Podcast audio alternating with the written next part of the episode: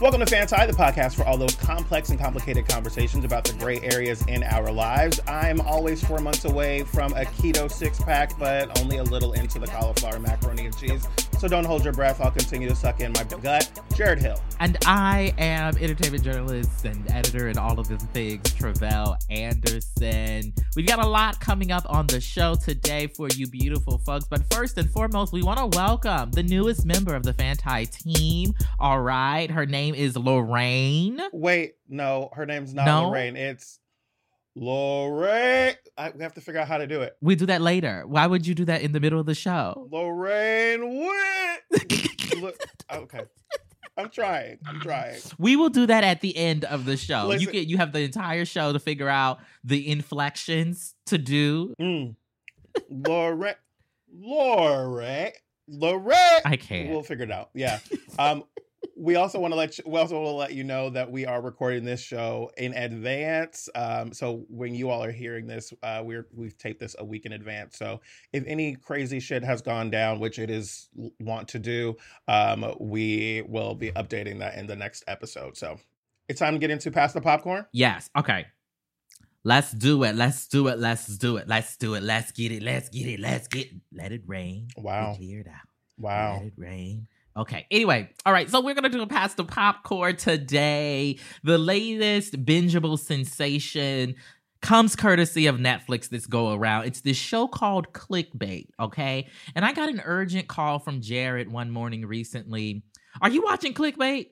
You gotta watch Clickbait. what is Clickbait? You might be asking. All right. I'm glad you asked. Here's the log line for the limited series. Quote. When family man Nick Brewer, Brewer, Brewer. hold on. When family man Nick Brewer, Mm. there we go, is abducted in a crime with a sinister online twist, those closest to him race to uncover who is behind it and why. This is a message for Nick's kidnapper.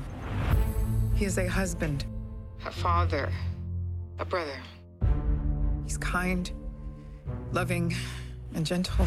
All right, it stars Zoe Kazan and the iconic Betty Gabriel, who you might remember from the no no no no no no no no no, no, no, no, no, no, no, no, no, no, no, no, no, no, no, no, no. Yes, the moment from Get Out. She's amazing in this. Um, so I finally watched Clickbait, and that is the topic for our Pass the Popcorn today. So this is your spoiler alert. Fast forward if you don't want to hear our thoughts, because they're coming in three, two, one right now. All right, go, Jarrett. Okay, so first of all, I want to fact check. Um, I called you on an evening, not on a morning, because I was binging the series and like I watched all of it in about two days, or uh, I, I in two sittings, I should say. So the show is about Nick Brewer, as you said. He is abducted, but like there's this weird video that comes out about him. And if you're listening to this, you've probably already seen it. So we don't need to fully explain all of the twists in the show. But I remember at the end of the first episode being like, now, if that ain't a cliffhanger that I have to watch the second episode, I don't know what is. God damn it. Like, I need to see what happens next. And like, what was so fantastic about this show is each episode is ter- told from a different person's. It's not really from their perspective, but like following a different character in the story. Yeah, centered on a different character. Yeah, so I loved that. But I will tell you, every episode, there were so many twists that I was like, oh my God. And I felt confident that I knew what was going on every episode until they completely threw that shit out. And I was like, oh my God, wait a minute. Yeah. And then we get to the finale. I'm not even to get to the finale yet.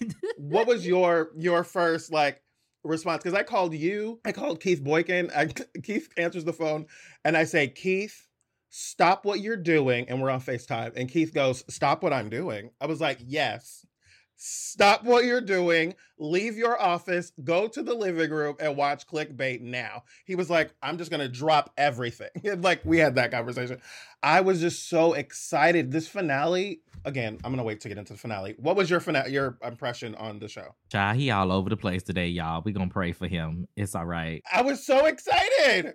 I have like a whole tweet thread of me watching it. It was so good. So you told me you were like, watch the first episode. If you want to continue after the first episode, do so. Okay. That was the agreement we came to on the phone conversation. And so I watched the first episode, and you're right, that the first episode has a cliffhanger at the end. And then I recognized, because I looked at the episode titles, I recognized early on, like you said, that each episode would be t- would would center a different um, kind of vantage, if you will. And so that pulled me in. I was gripped from episode one, even though Zoe Kazan plays that like annoying white girl type of character that just like makes me want to throw up. Very angsty, very I have a chip on my shoulder for a reason that I can't name. All of that. It was it was a lot of that. But then when I saw when I recognized that Betty Gabriel plays the the wife of the the man who disappears,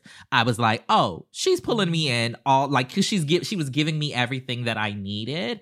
Um and so shout out to her cuz she was the reason why I kept watching ultimately i remember that scene in get out so vividly and how she she killed that scene. And so i wanted to see what she would do now having more kind of like real estate with a character. Um and so that pulled me in um and yeah there were there were a lot of twists and turns that made it very enjoyable made it very kind of thriller suspense-y um and and makes it one of those those shows that like everybody is talking about So now there's a couple of things that are interesting to me. Did you think at, for a while that her character uh, Sophie Betty the um the character played by Betty Gabriel. Did you think that Sophie was the one who was behind it or had something to do with it at any point? no i never thought that betty killed her husband I thought that she had some, something to do with it because they kept playing about her being emotionless and like, well, why don't you feel anything? Why aren't you reacting? And then she has like a big reaction moment later on in the show. because she's like i i grieve differently bitch Well, right. I was like, is it that or are they trying to set up the fact that we're going to find out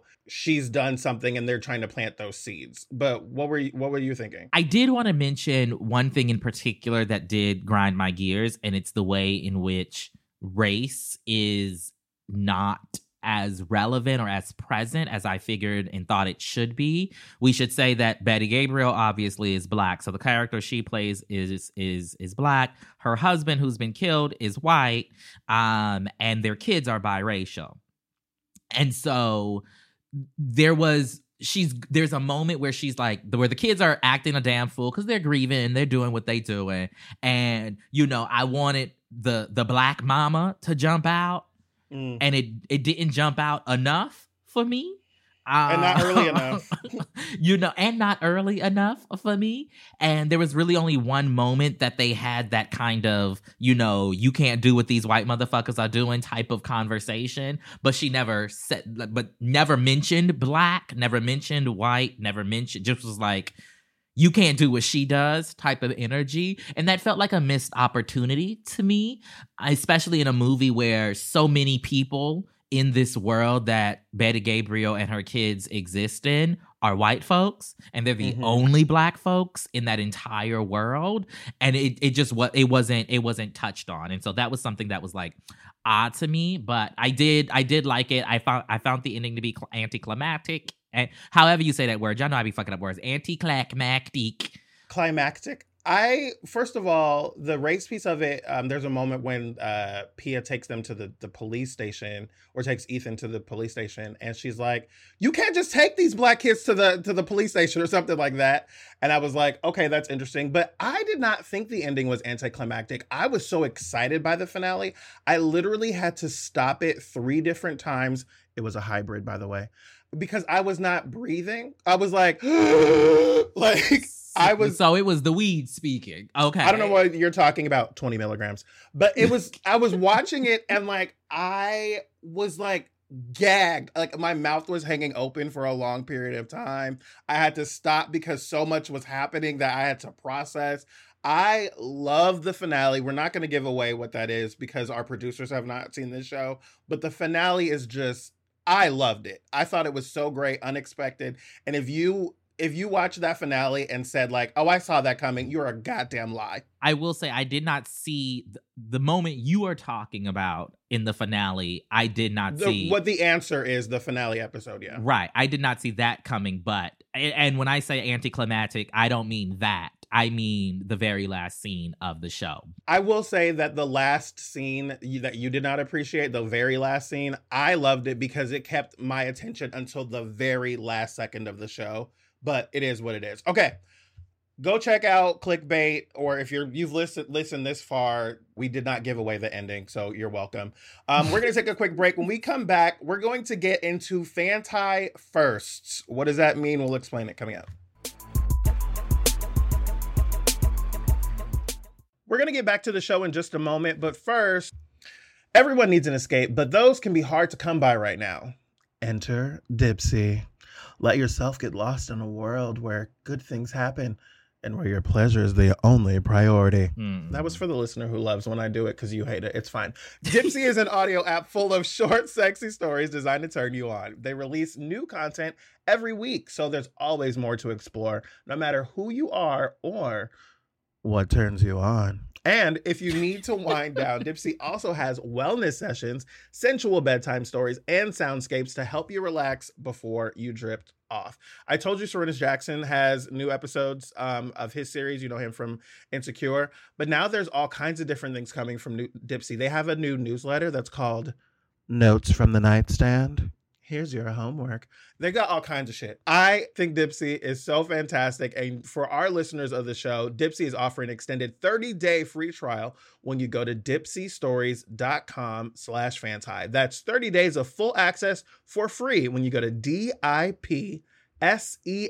stories.com slash fanti. That's dipseastories.com slash fanti. And now back to the show. Ew. Ow.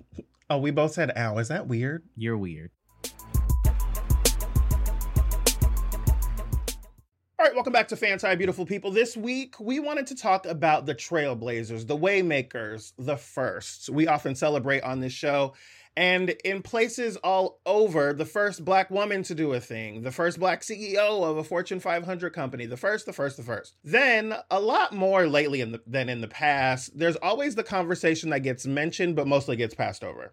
It's usually something like, well, now how in the hell is this the first black person to do something like this? We don't usually have a lot of space to talk about the downside of all these people who are traversing uncharted territory, so we wanted to do that today.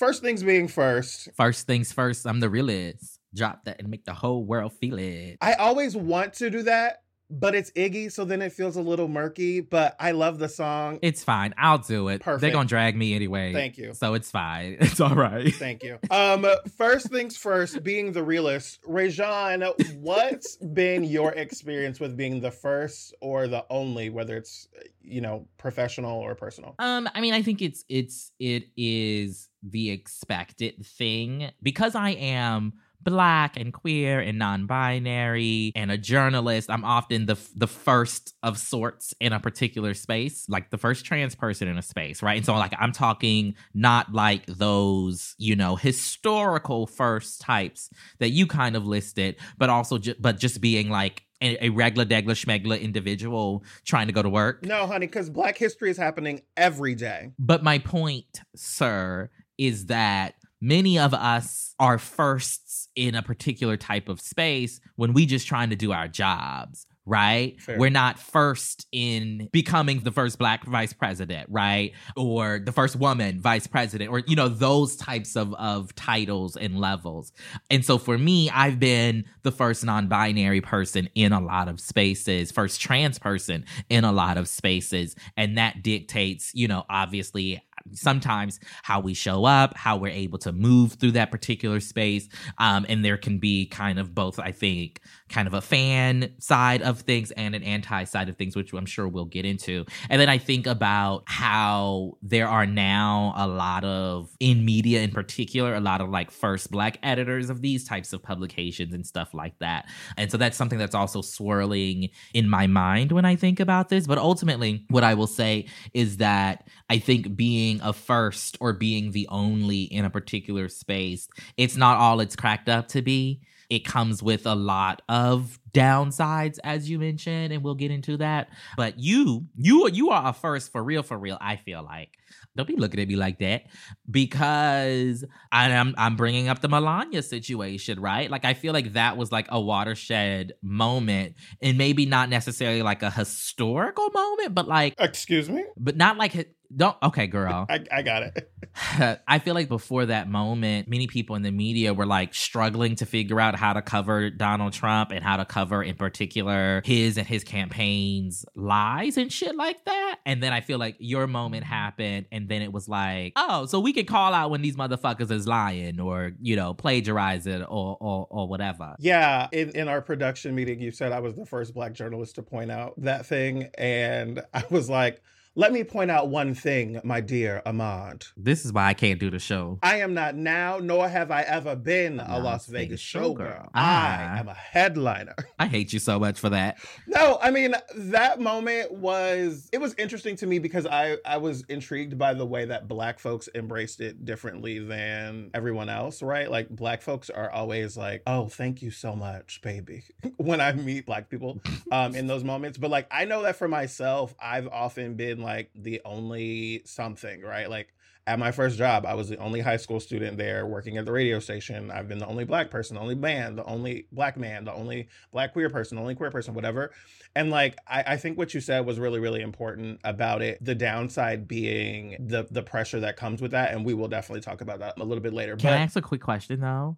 What? Is there a difference between being a first and being an only? I think that they're very similar right? Oftentimes, being the only means that you might be the first and don't even know it, right? Mm-hmm. But also, I think being the only, whether you're the first or not, comes with all of this representative baggage. I have to represent for these people because if I don't, I'm worried that someone else won't get the chance. Or you are uh, leaned on to represent an entire community. Well, what do Black people think about this? What are the Black people saying about this thing. I'm sure that there's been like, well, what do the queer people think? What do the trans people think? What do the non-binary people think? And it's like, I can't tell you what all non-binary people think. Like, I'm not a representative of the entire community. That kind of thing, I think, comes with being the only, and it, I'm sure it also comes with being the first. But I'm sure that there's distinction between the two of them. Interesting. Yeah. Okay, you can proceed. Thank you, um, Your Honor. and so I want to get into the fan and the anti. We'll be very honest here. The fan is kind of obvious. We'll touch on this and then get into the anti. But like, I will always take the opportunity to celebrate some excellent blackness when it is a part of the headlines, right? When someone black has done something really dope, I'm always really excited about that. We'll probably give it an honorable mention or a Black History is happening every day. The other thing that I love about it is like the life changing significance that a moment like that can have for whomever that person is. I remember when Sha'Carri Richardson, when she had that record breaking moment, right? I remember thinking, like, oh, that is going to be really great for her in a lot of ways. Now, mind you, it also comes with a lot of challenges, and Sha'Carri's been interesting since then but like I'm always really excited for what it can do for that person. So I I enjoy that. What about you? So I think we should say part of the inspiration for this conversation was a few weekends ago when Nia DaCosta's film Candyman. It was announced that it was number one at the box office, and it was the first time that a black woman directed movie had debuted in the number one spot. Um, and you texted me like, ah for her, but are you kidding me? Yeah. And in that vein, I like when a first happens mainly because now there is an example mm. for somebody out there, right? And I think for me, having been what seems like being the first trans person, at least the openly trans person, first openly non binary person in some of the spaces that I find myself in, I did not have that example. I did not have that possibility model. Like I had to, you know, cobble together some things and make it work. And now I feel like now that I have been in so many different places, I've done so many different things, all of the non-binary queer motherfuckers coming behind who are interested in doing the types of things that I have done will be able to say, "Oh, Tre'vell did it, so like it's possible." Right? Cuz oftentimes we're just like clamoring to figure out, you know, how we accomplish the things that we accomplish. So, I think of that when I think of like positive things when it comes to first, how representation, you know, it does matter to an extent and how that can be very kind of illustrative for a lot of folks. And then I think of the folks who are able to, and this isn't the case for everyone, but the folks who are able to like spin or flip being a first into something that like has like financial dividends down the road how being the first black person to do something that will forever be your title and you can you can tour the world wide being the first black person to have done something and make some money off of it. Now on the flip side there are many people who are first who aren't able to write you know spin it into you know some sort of financial benefit but those are the things that most immediately come to mind for me when I think about what being a first could could do or could could be like. Because Nia DaCosta now will have even more opportunities because people will be able to say, and she'll be able to say, that my movie that I directed was number one at the box office. Right. Right. And I was the first one to do that. Okay, so let's get into the meat and potatoes, the the anti here because I feel like there's so many parts of this that are really frustrating to me when we think about the folks that Yeah, child, he wrote a whole a whole journal entry in this script, y'all. You done? For now. Um I I always think it's ultimately a bit infuriating and not in a way that is like stop doing this, but more in a how is it taking this long kind of way. When we see a headline that this person is the first black woman to have a number one movie at the box office.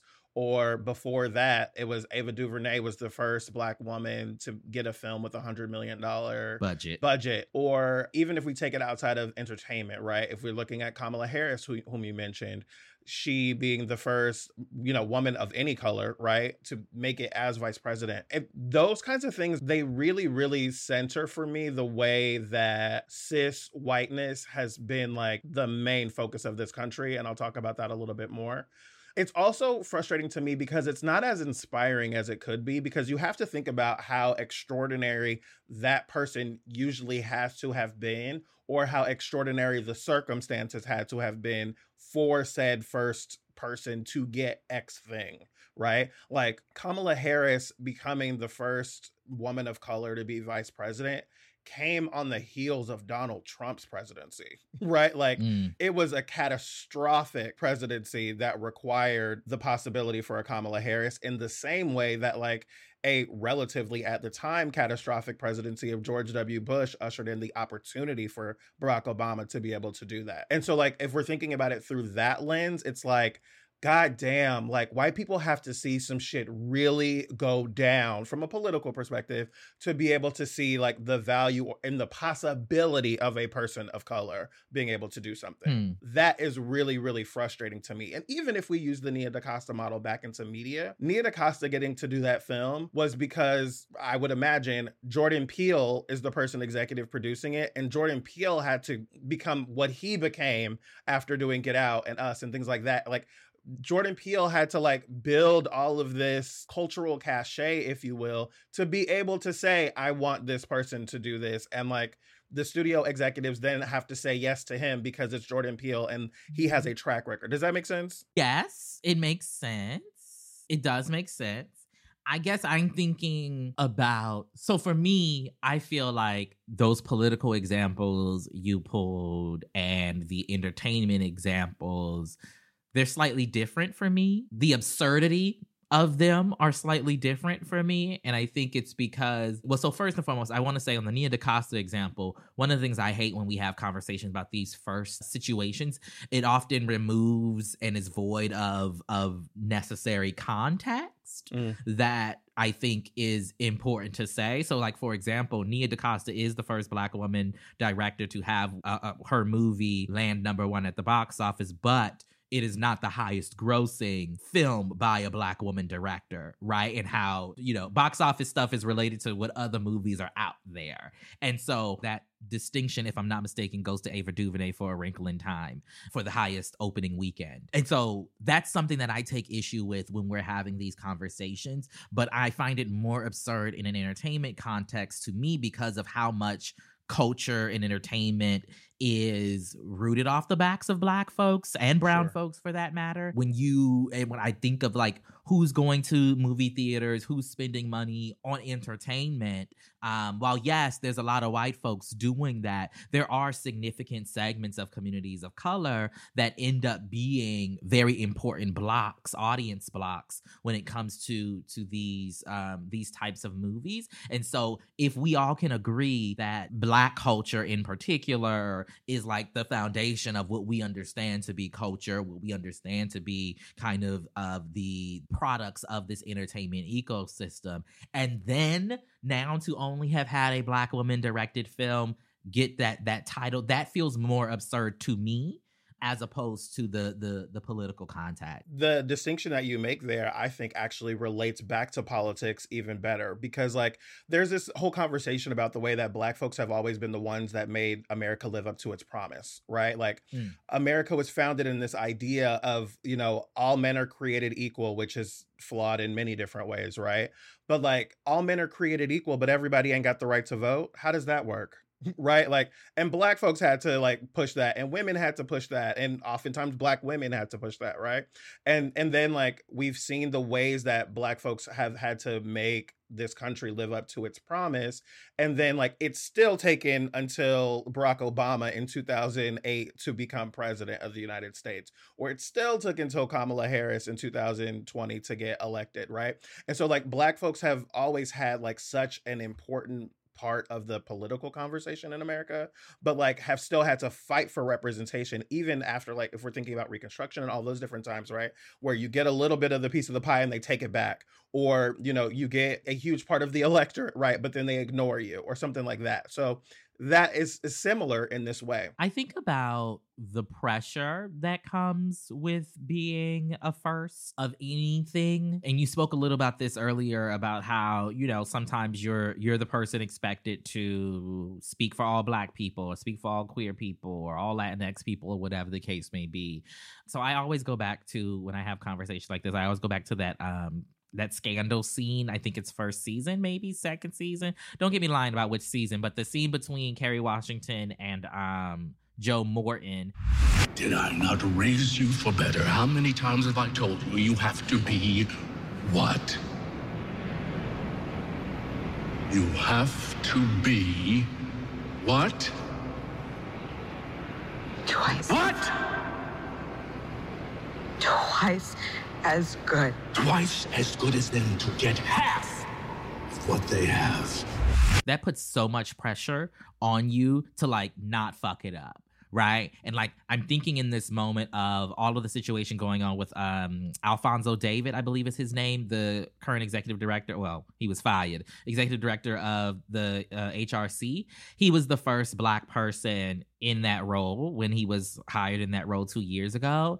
And now there's all the drama with him and Cuomo, and now he's been fired from that role. And I said to one of my friends the other day, How long will it take for another black person to get that role? Right? Like it'll either be the next person because they're like anxious about putting another white person in there and what that looks like. Because the other piece of what I was going to say earlier is like how extraordinary the black person has to be or how extraordinary the circumstances have to be for them to get that opportunity. But then there's also the element of like how many mediocre white people have done these jobs Mm-hmm. you know, a hundred times.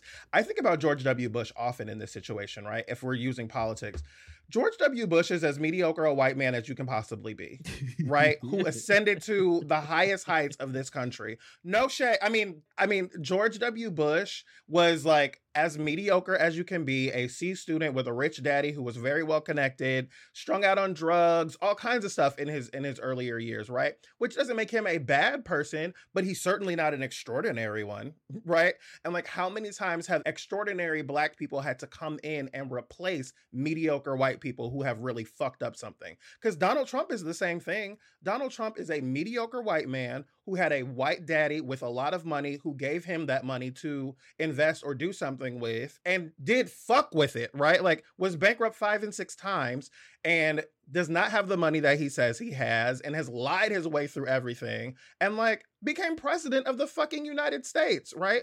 Barack Obama is a Harvard graduate with who's a constitutional scholar, you know, all of these kinds of things. And like we think about that, we had that same conversation around Michelle Obama and Melania Trump and like how extraordinary you have to be, right? And mm-hmm. going back to the Joe Morton quote that you talked about, you have to do twice as much to get half as far.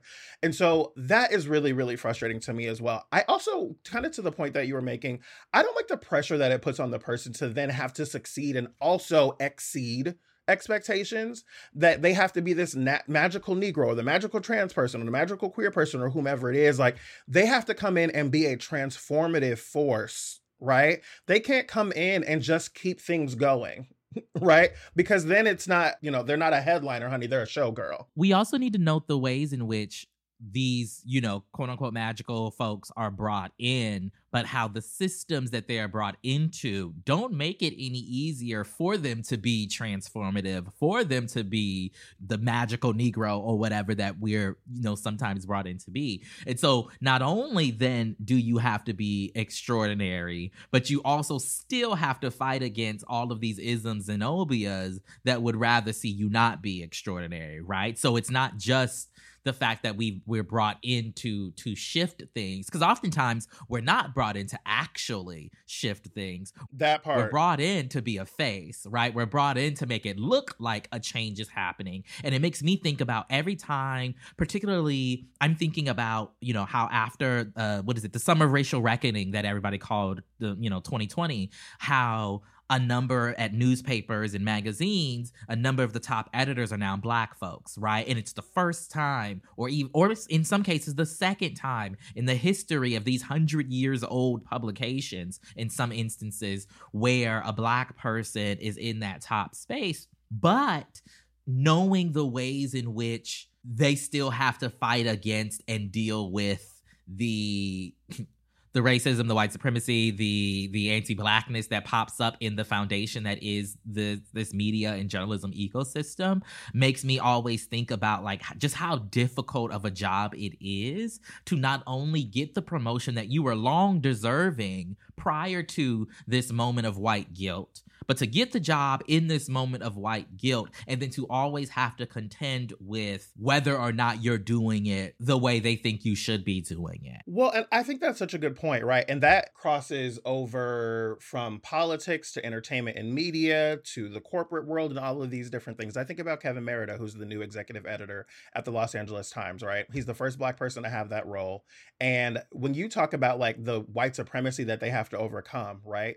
You have to think about what does it do to have decades of a white of a often white man but also a white person in these roles, right? Like, what is it set up in the systems mm-hmm. of the way that a place operates? What is it set up also in the ways that, like, the leadership underneath that person is structured? If we're thinking about, if we use Kevin Merida or even Barack Obama, the example I was using earlier, right? Barack Obama comes in and becomes the first black president, and Michelle Obama is the first black first lady, but like, how much of the support around them is not black? Right? The people that they don't get to bring in, or the people that they do, who are the only people who even have um, relevant experience to be able to take cabinet positions, because only white people have gotten the opportunity to have those kinds of spaces. What frustrates me also about it, though, is it, it, it puts a lot of the undue pressure on that person to have to represent, like I talked about earlier. I think about Kerry Washington with Scandal, right? Kerry's t- been talked about a lot because she was the first black woman to lead a network series in nearly 40 years after um, that that girl with Diahann Carroll. And so like when she took that role, Kerry Washington then is like representative of black women on television, right? Mm. Kerry Washington is representative of black actresses and and she then has the the responsibility and also Shonda Rhimes, right, who who created the show and created the role and, and all of that. But like then there's the responsibility of this show has to hit, right? Like this show has to work or it is a model that is shown that is failed right? Because this is the first time we've done this thing and it didn't work. Well, we're not going to do it again.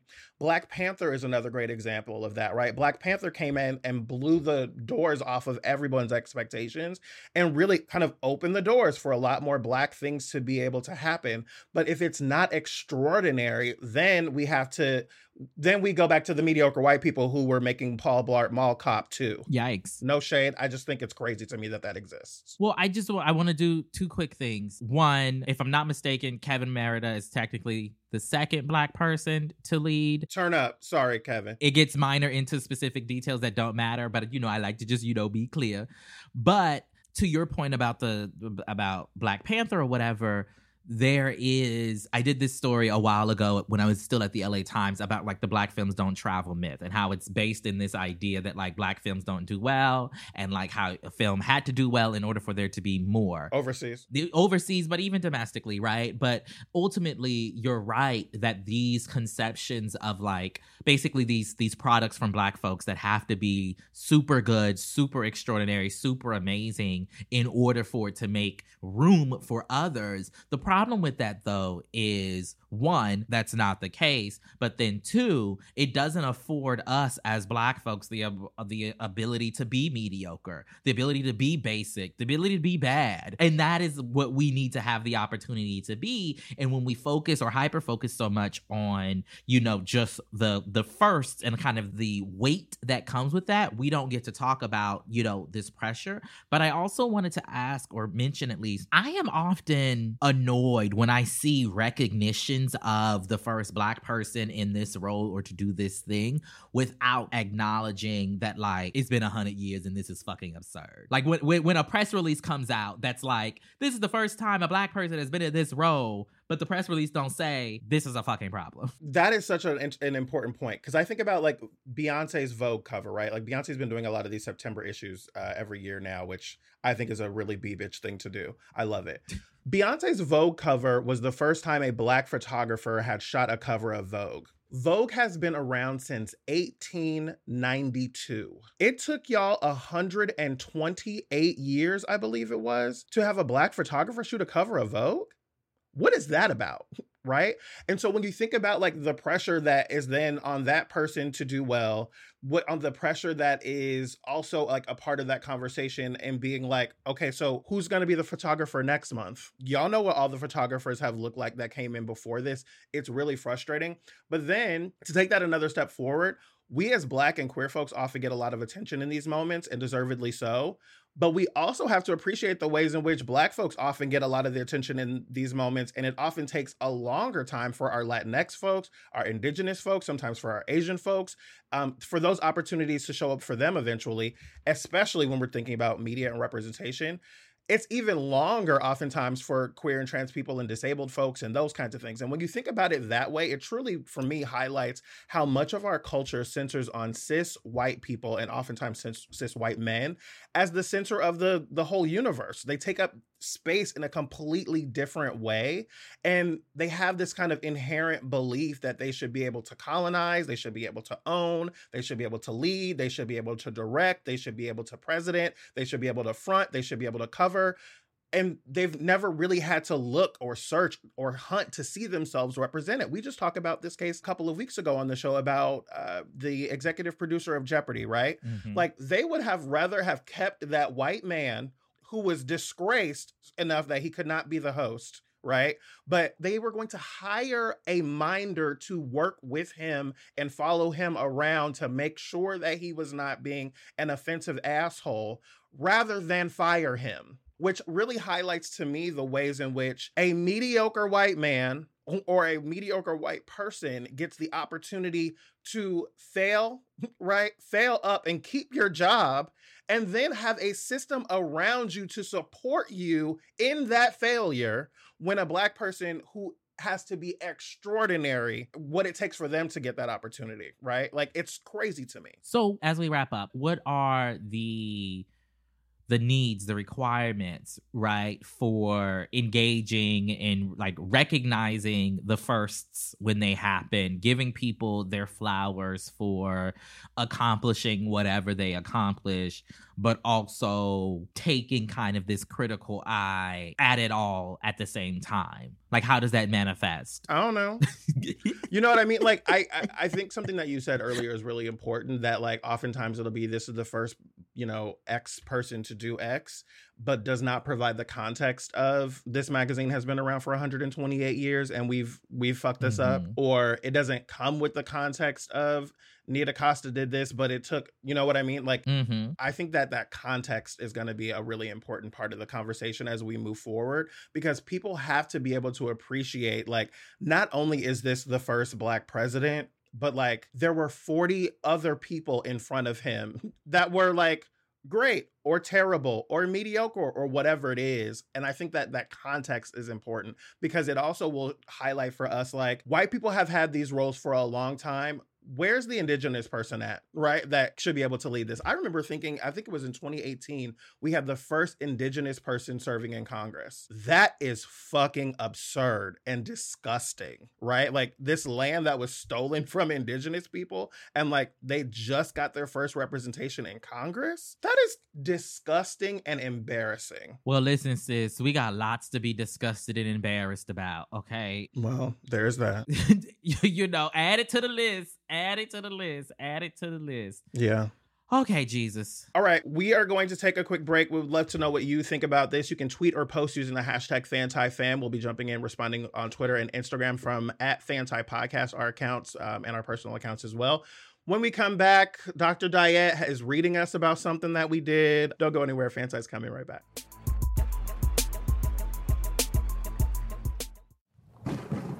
We have wasted this world. Our magic put a storm in the sky that has rendered the surface of our planet uninhabitable. But beneath the surface, well, that's another story entirely. In a city built leagues below the apocalypse, survivors of the storm forge paths through a strange new world. Some seek salvation for their homeland above. Others seek to chart the vast undersea expanse outside the city's walls. And others still seek what else? Fortune and glory. Dive into the Ethersea, the latest campaign from the Adventure Zone. Every other Thursday on MaximumFun.org or wherever you listen to podcasts. Hey, it's John Moe. And look, these are challenging times for our mental and emotional health. I get it. That's why I'm so excited for my new podcast, Depression Mode. We're tackling depression, anxiety, trauma, stress, the kinds of things that are just super common but don't get talked about nearly enough. Conversations that are illuminating, honest, and sometimes pretty funny. With folks like Kelsey Darragh, Open Mike Eagle, and Patton Oswalt. Humphrey Bogart was never in therapy. And then my dad said, Yeah, but he smoked a carton of cigarettes a day. So he was in therapy. Plus psychiatrists, psychologists, and all kinds of folks. On Depression Mode, we're working together, learning, helping each other out. We're a team. Join our team. Depression Mode from Maximum Fun, wherever you get your podcasts.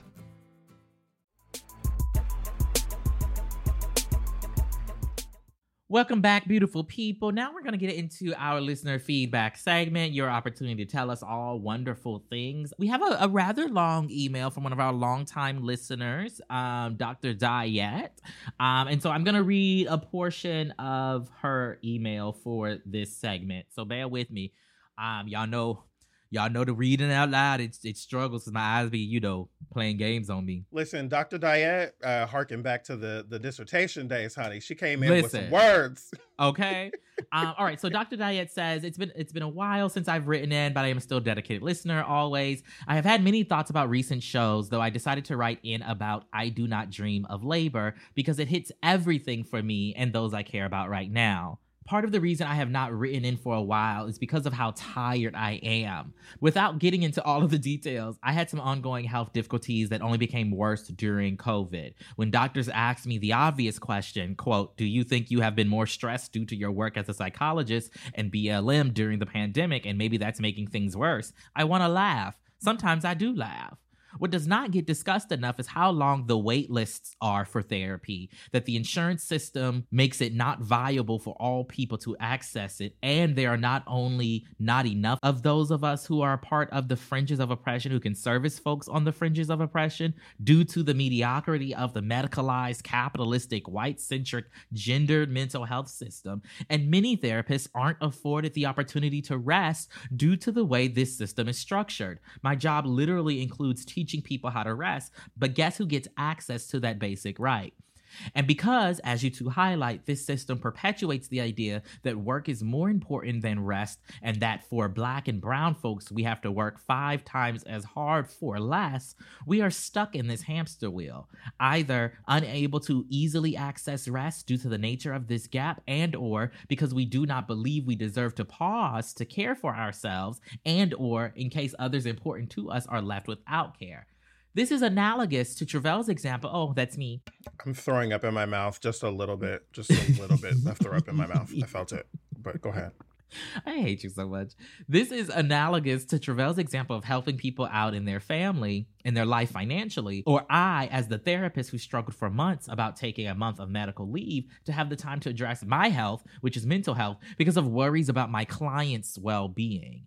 I might argue that there is a fear of leaving others without care in the same way we wish not to be left without care or the ability to care for ourselves. And this is fueled by a system that actively harms us. We also do not want to be withholding, like our oppressors, doing the bare minimum for our people, but the boundary between support and sacrifice in the face of rest then becomes blurry around this principle of supporting our own. I there's so much there. I know this touches on a few things for me, right? So if we think about like how few black therapists there are in therapist care or whatever that we call that that sphere of, of professionalism.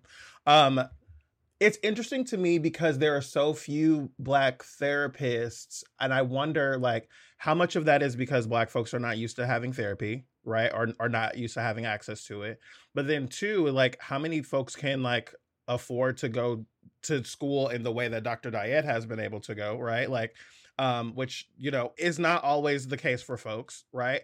But then like having access to like a resource to even be able to find the person, right? Because when you're going looking for therapy, oftentimes they're not going to be like, oh, here's our list of black therapists, right? Like white people have this idea that like a white therapist is just as good as anybody else, right? Because white is the default for human, right? And so like white people's issues are everybody's issues. But like there's not a consideration for what like the distinctions are about being a black person, being a queer person, being an indigenous person and how that makes your experience different in the world. That is really really frustrating for me as well as I as I think about what she was writing. Well, what I want to nail down on is like this point that she brings up about like no, being a therapist but feeling like you can't take a break to to handle your own mental health because you got the mental health of 50 motherfuckers, you know, mm. particularly in the middle of a pandemic. And if you are, if you happen to be a black or brown or otherwise, you know, historically excluded type of therapist and your client base represents those communities as well, we dealing with a fucking lot, right? I remember when I when I was seeing Monique. Shout out to Monique. Hope you doing all right, girl. When I was seeing Monique, I remember her she she she ended up getting a new job um and so she was doing her virtual therapy and the new job and it ultimately became too much for her to do both. But she mentioned to me that one of the reasons why she continued doing both for as long as she did is because she was concerned about her clients and she didn't want to to you know quote unquote leave us high and dry so that she could do this other really great opportunity that she got and so we've got to figure out something that allows these folks to like take their breaks too right and and and treat themselves too that was something that stuck out to me most from um, Di- Dr. Diet's email. Want to remind y'all that Dr. Diet has actually been on an episode of Depression Mode. She's on actually on the on my episode of Depression Mode, one of the uh, Max Fun shows here, talking about depression. She's been on a couple of episodes over there. So Dr. Diet is, uh, you know, become a friend of the network now. So um, shout out to her. Um, okay, let's get into mentions. Let's do it. That's right. It's time for the stories or people that caught our attention this week that deserve a call out, either for their good or for their stupid. Tre'vell, what you got? Um, so you did mention that we are recording this episode early. So y'all are hearing it a week after we record it. But I wanted to mention this. I think yesterday from when we were recording it, the actor, the legendary iconic actor Michael K. Williams passed. And, you know, there have been so many great tributes and memories that folks have shared online um, about him, about his work and all of that and his his history as somebody within kind of the entertainment and media space. And so i just wanted to like lift him up. He was an actor's actor honey. He was always acting okay? Doing that good acting. So i wanted to highlight him first and foremost. Secondly i wanted to give an honorable mention to the one and only the queen of pop janet jackson. Come on. okay she released Janet Damita Jo Jackson. Okay. She released a teaser video for this two part documentary series that she has done in partnership with Lifetime. Now, I don't know why it's on Lifetime. Lifetime gives me a little side eye to it. No shade. Shout out to Michael over there. Michael's not there anymore. Okay, well, don't shout out to him over there then. Michael's at Viacom CBS running shit. So Oh, he did leave. Yes, he did. I forgot about that. Anyway, but I'm excited for this documentary. Missy Elliott is interviewed in it. Mariah Carey's interviewed in it. A whole bunch of other icons in and of themselves. So I'm looking forward to that. That comes out in January 2022. And then last but not least, I just wanted to highlight this for my film interested folks. Um, the Toronto International Film Festival is currently going on. I believe it will still be going on as you all listen to this episode. So I want to shout out this really cute short uh, film that I checked out called The Syed Family Xmas Eve Game Night. It's directed by Fawzia Mirza, and it's a queer Muslim rom com. It's about 10 minutes. I don't know what they're going to do with it after the film festival, but it's so cute. I wanted to play this clip from its like teaser trailer. Okay, baby. Rules. One, no PDA. Yes. Two, help in the kitchen. And three, no sexy skin. Welcome to the Syed Family Xmas Eve Game Night.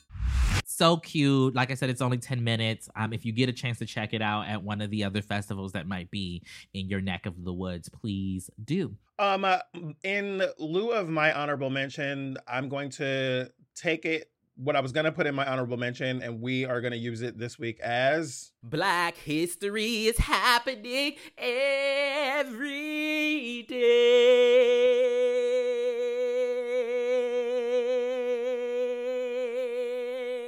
I don't know how you're able to like hold your breath that long because it's you gotta you gotta you gotta do vocal exercises. it's a really long day.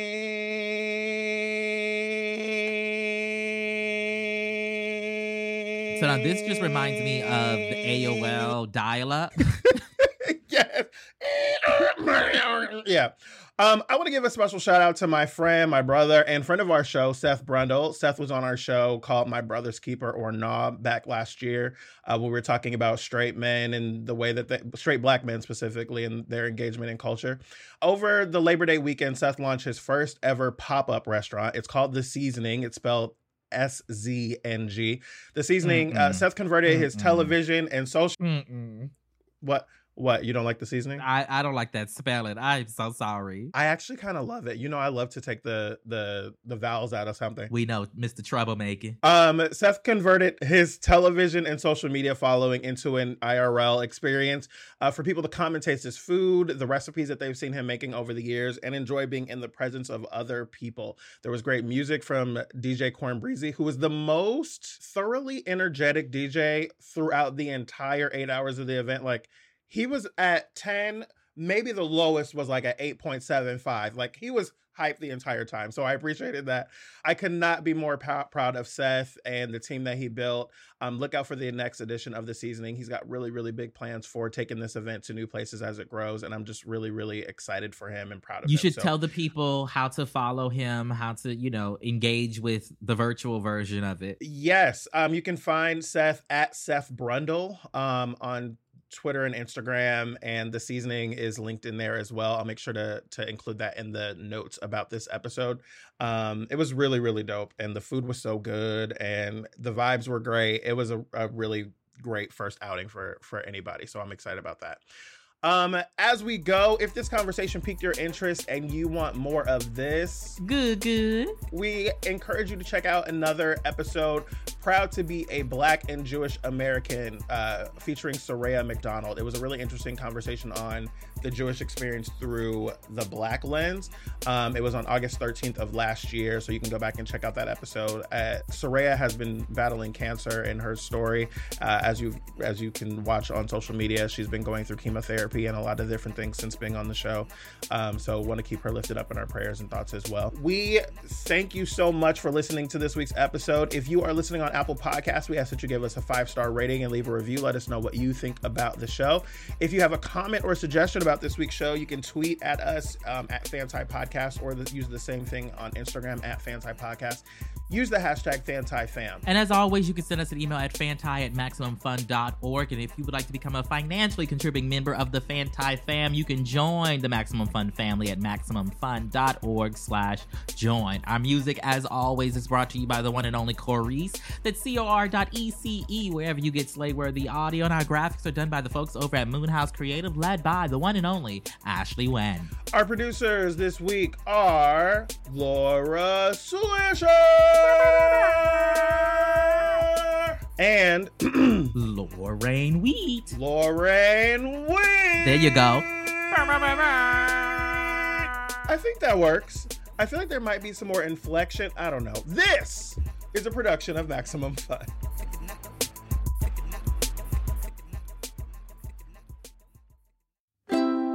MaximumFun.org. Comedy and culture. Artist owned, audience supported. I called you on an evening, not on a morning. Same thing. I just wanted to. Can y'all hear that? Yeah, shout out to the honking horn outside of Jarrett's window. I hate it here. I hate it.